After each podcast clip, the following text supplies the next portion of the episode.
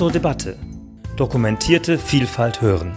Der Podcast der Katholischen Akademie in Bayern.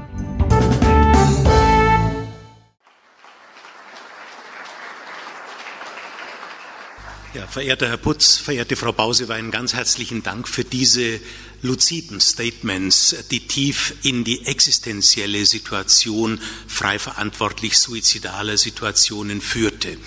Wenn ich jetzt äh, einige wenige theologisch-ethische Bemerkungen mache, dann tue ich das A vor dem Hintergrund des soeben erschienenen Papiers der Stellungnahme des Bayerischen Ethikrats zum assistierten Suizid mit einer Stellungnahme der Mehrheit und einem abweichenden Votum, das ich im Übrigen mit unterzeichnet habe, und zweitens vor einer Grundsatzdebatte intensiver Natur im Deutschen Ethikrat, wo es um rechtliche Voraussetzungen ging.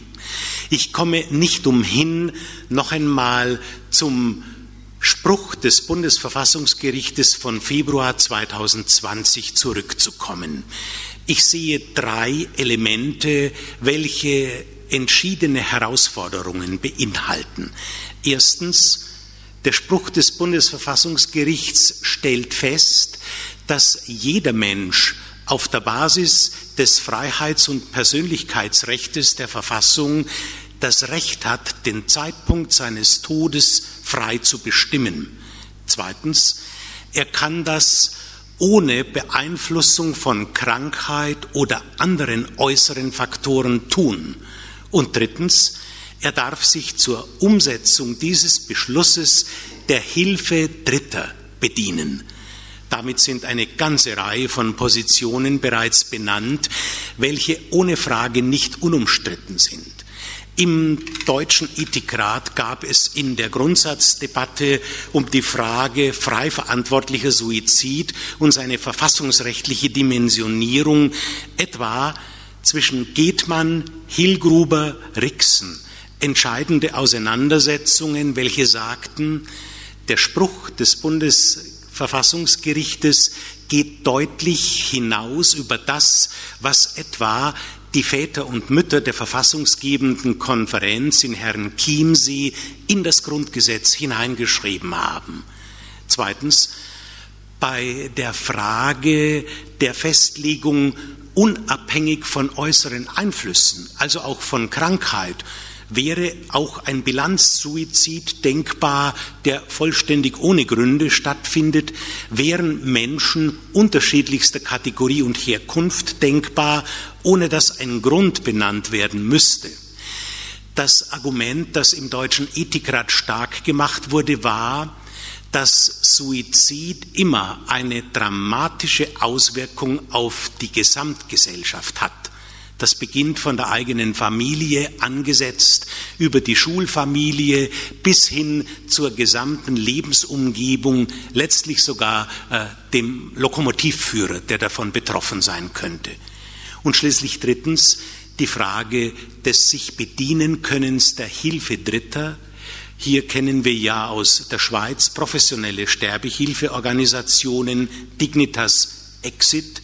Jetzt ist im Blick auf den frei verantwortlichen Suizid natürlich auch die Frage der Beteiligung der Ärzte. Frau Bausewein, Sie haben es sehr deutlich gemacht, mit im Raum.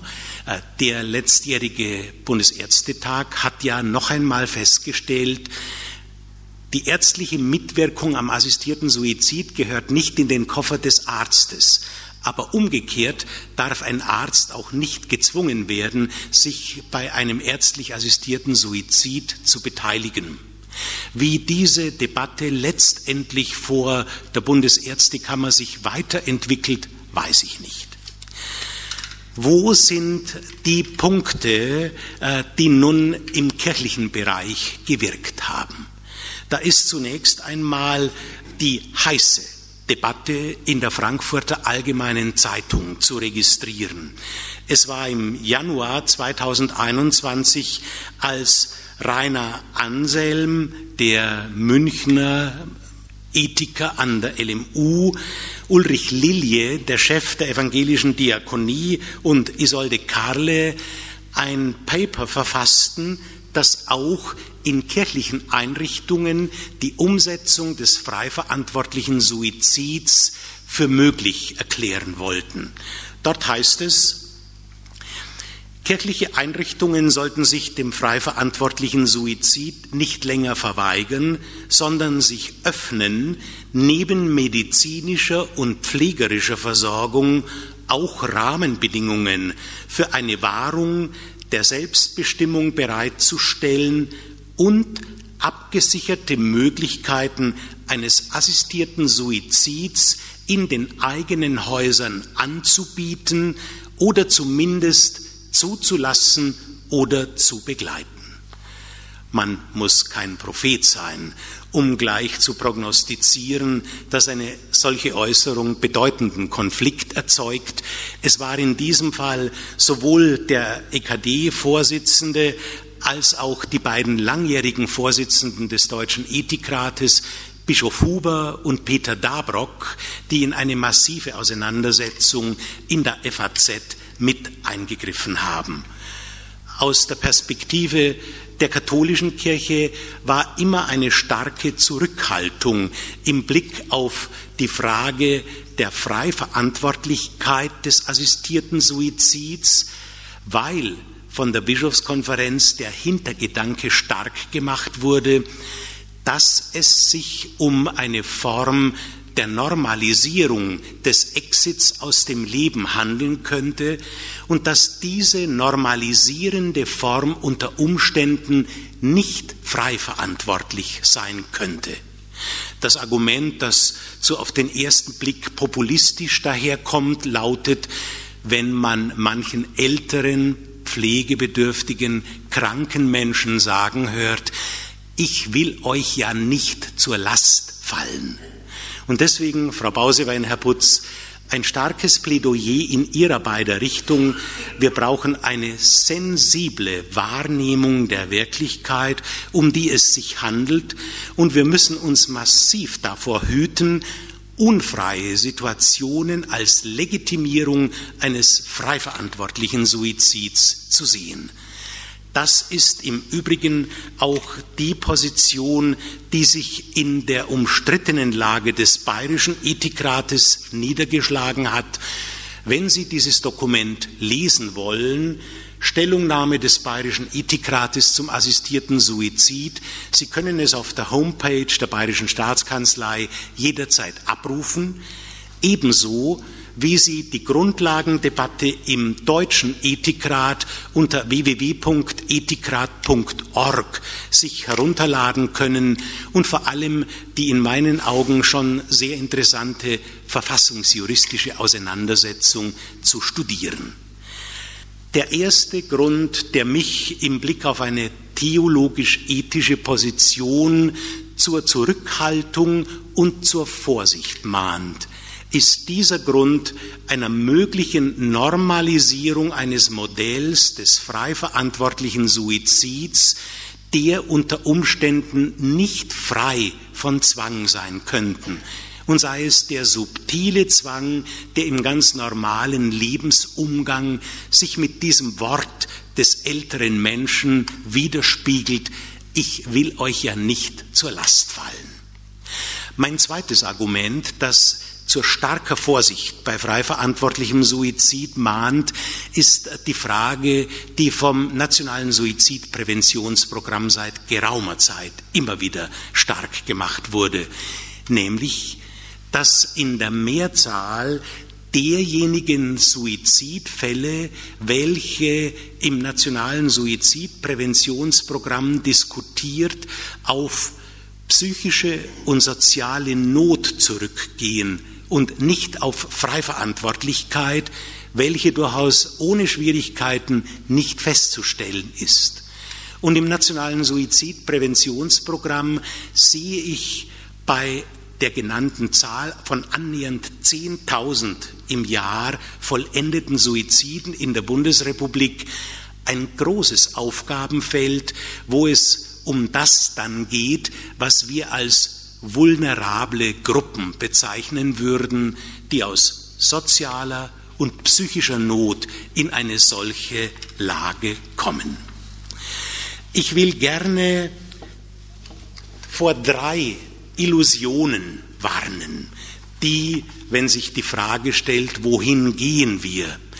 Drei Illusionen, von denen die erste lauten würde, wir können eines Tages den Suizid bewältigen und aus dieser Welt hinaus vertreiben.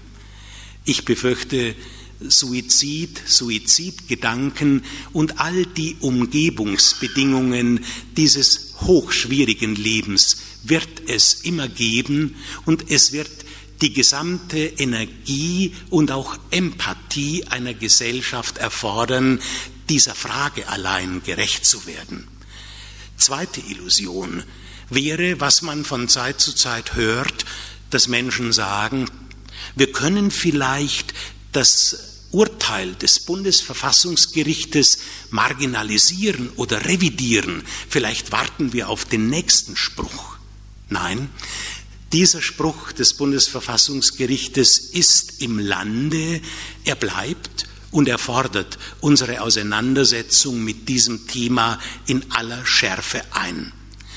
Und dritte Illusion, die im Übrigen sowohl die Gesellschaft wie auch die Kirchen betrifft ist die zu meinen, es ist keine große Gruppe, die für solche Nachfrage steht und sorgt. Wer von Ihnen, und jetzt argumentiere ich gerne ein wenig literarisch, äh, das berühmte Fernsehspiel Gott von Ferdinand von Girach gesehen hat und diese Frage äh, des Herrn Gärtner, der die Bundesrepublik Deutschland verklagt hatte, ihm ein tödliches Barbiturat für die Vollendung seines frei verantwortlichen Suizids zur Verfügung zu stellen. Am Ende dieser fiktiven Ethikratssitzung, wo ja dann alle Vertreter der Institutionen da waren, übrigens ein äh, Bischof, der äh, nicht sehr gut wegkam, äh, die Frage, die dann am Schluss tatsächlich entstand, wie ist es, wenn so wie immer bei den Modellen von Girach die TED-Abstimmung stattfindet, wer stimmt für das Anliegen des Herrn Gärtner und für die Bereitstellungspflicht des Staates für ein tödliches Medikament zur Verübung des Suizids? Sie erinnern sich wahrscheinlich annähernd 70 Prozent. Damit keine dritte Illusion zu meinen, äh, dieses Thema sei ein Minderheitenproblem, sondern Frau Bausewein, Sie haben gesagt, gerade aus Ihrer Beobachtung der Palliativforschung ergibt sich, dass mehr und mehr Menschen äh, Offenheit und Interesse an dieser Frage haben. Was schlage ich vor? Es sind zwei Dinge, die sich direkt und identisch bei Ihnen wiederfinden wo eine Gesellschaft im Grunde genommen auch ihr humanes Antlitz gegenüber Menschen in solcher exorbitanten existenziellen Not zeigen kann. Es ist erstens Palliativversorgung, und hier verweise ich noch einmal auf das, was Sie sagten, dass wir heute im Bereich der Palliativversorgung und der Schmerzmittelforschung extreme Fortschritte gemacht haben, wo auch sehr zielgenaue Medikamente Menschen sehr gut helfen können, von ihrem Schmerz und vor allem von der Angst vor diesem Schmerz loszukommen. Es war Montgomery, also ich wage es jetzt, ihn in dieser Gegenwart zu zitieren, der einmal aus seiner Erfahrung sagte, die Mehrzahl der Menschen, die mit ihm über ihre Bereitschaft zu einem assistierten Suizid diskutieren, treten häufig von diesem Wunsch zurück, wenn ihnen eine glaubwürdige palliative Versorgung gestattet, genehmigt werden kann. Ich überlasse das Urteil darüber Ihnen, den Ärzten und natürlich dem Rechtsanwalt. Und das Zweite, wofür nicht nur breite gesellschaftliche Gruppen stehen, viele Hospizvereine gibt es, viele starke kirchliche Gruppen, die sich engagieren. Es ist das Hospiz. Und ich denke, dass gerade solche existenziellen Situationen im Blick auf einen solchen Raum entschärft werden können, wenn wir Menschen in einer austherapierten Situation einen liebevoll begleiteten, lebenswerten Raum zur Verfügung stellen, mit all den Elementen, wo ein Mensch ernst genommen, gefragt, in seinen Wünschen respektiert wird und dass damit vielleicht sogar die letzten Augenblicke, die letzten Stunden, vielleicht auch Wochen eines Lebens noch einmal einen ganz neuen Sinn bekommen. Die mittelalterliche Theologie hat ja eine sehr spannende, interessante Situation entwickelt, Ars Moriendi, die Kunst des Sterbens. Und eine der zugrunde liegenden theologischen Elemente und Grundlagen lautet, die Stunde des Sterbens ist die wichtigste Stunde des Lebens.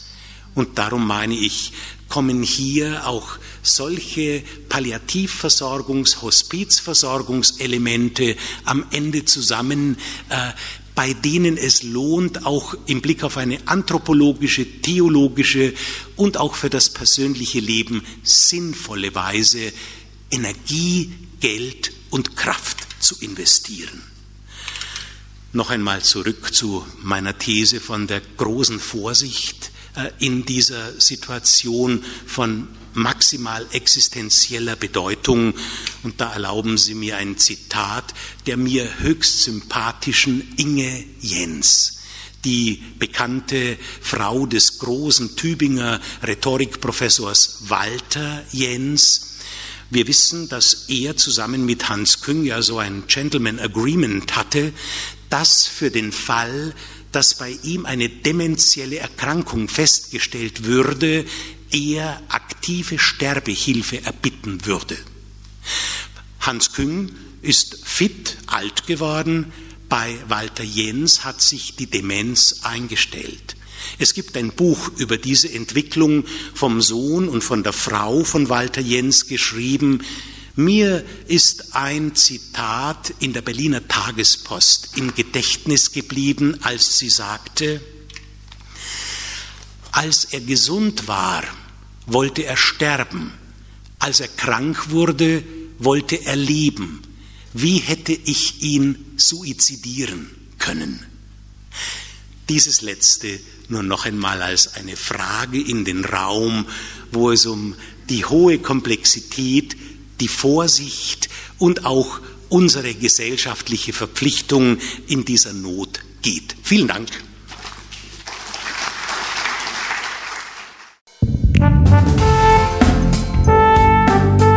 Sie hörten zur Debatte Dokumentierte Vielfalt hören, der Podcast der Katholischen Akademie in Bayern.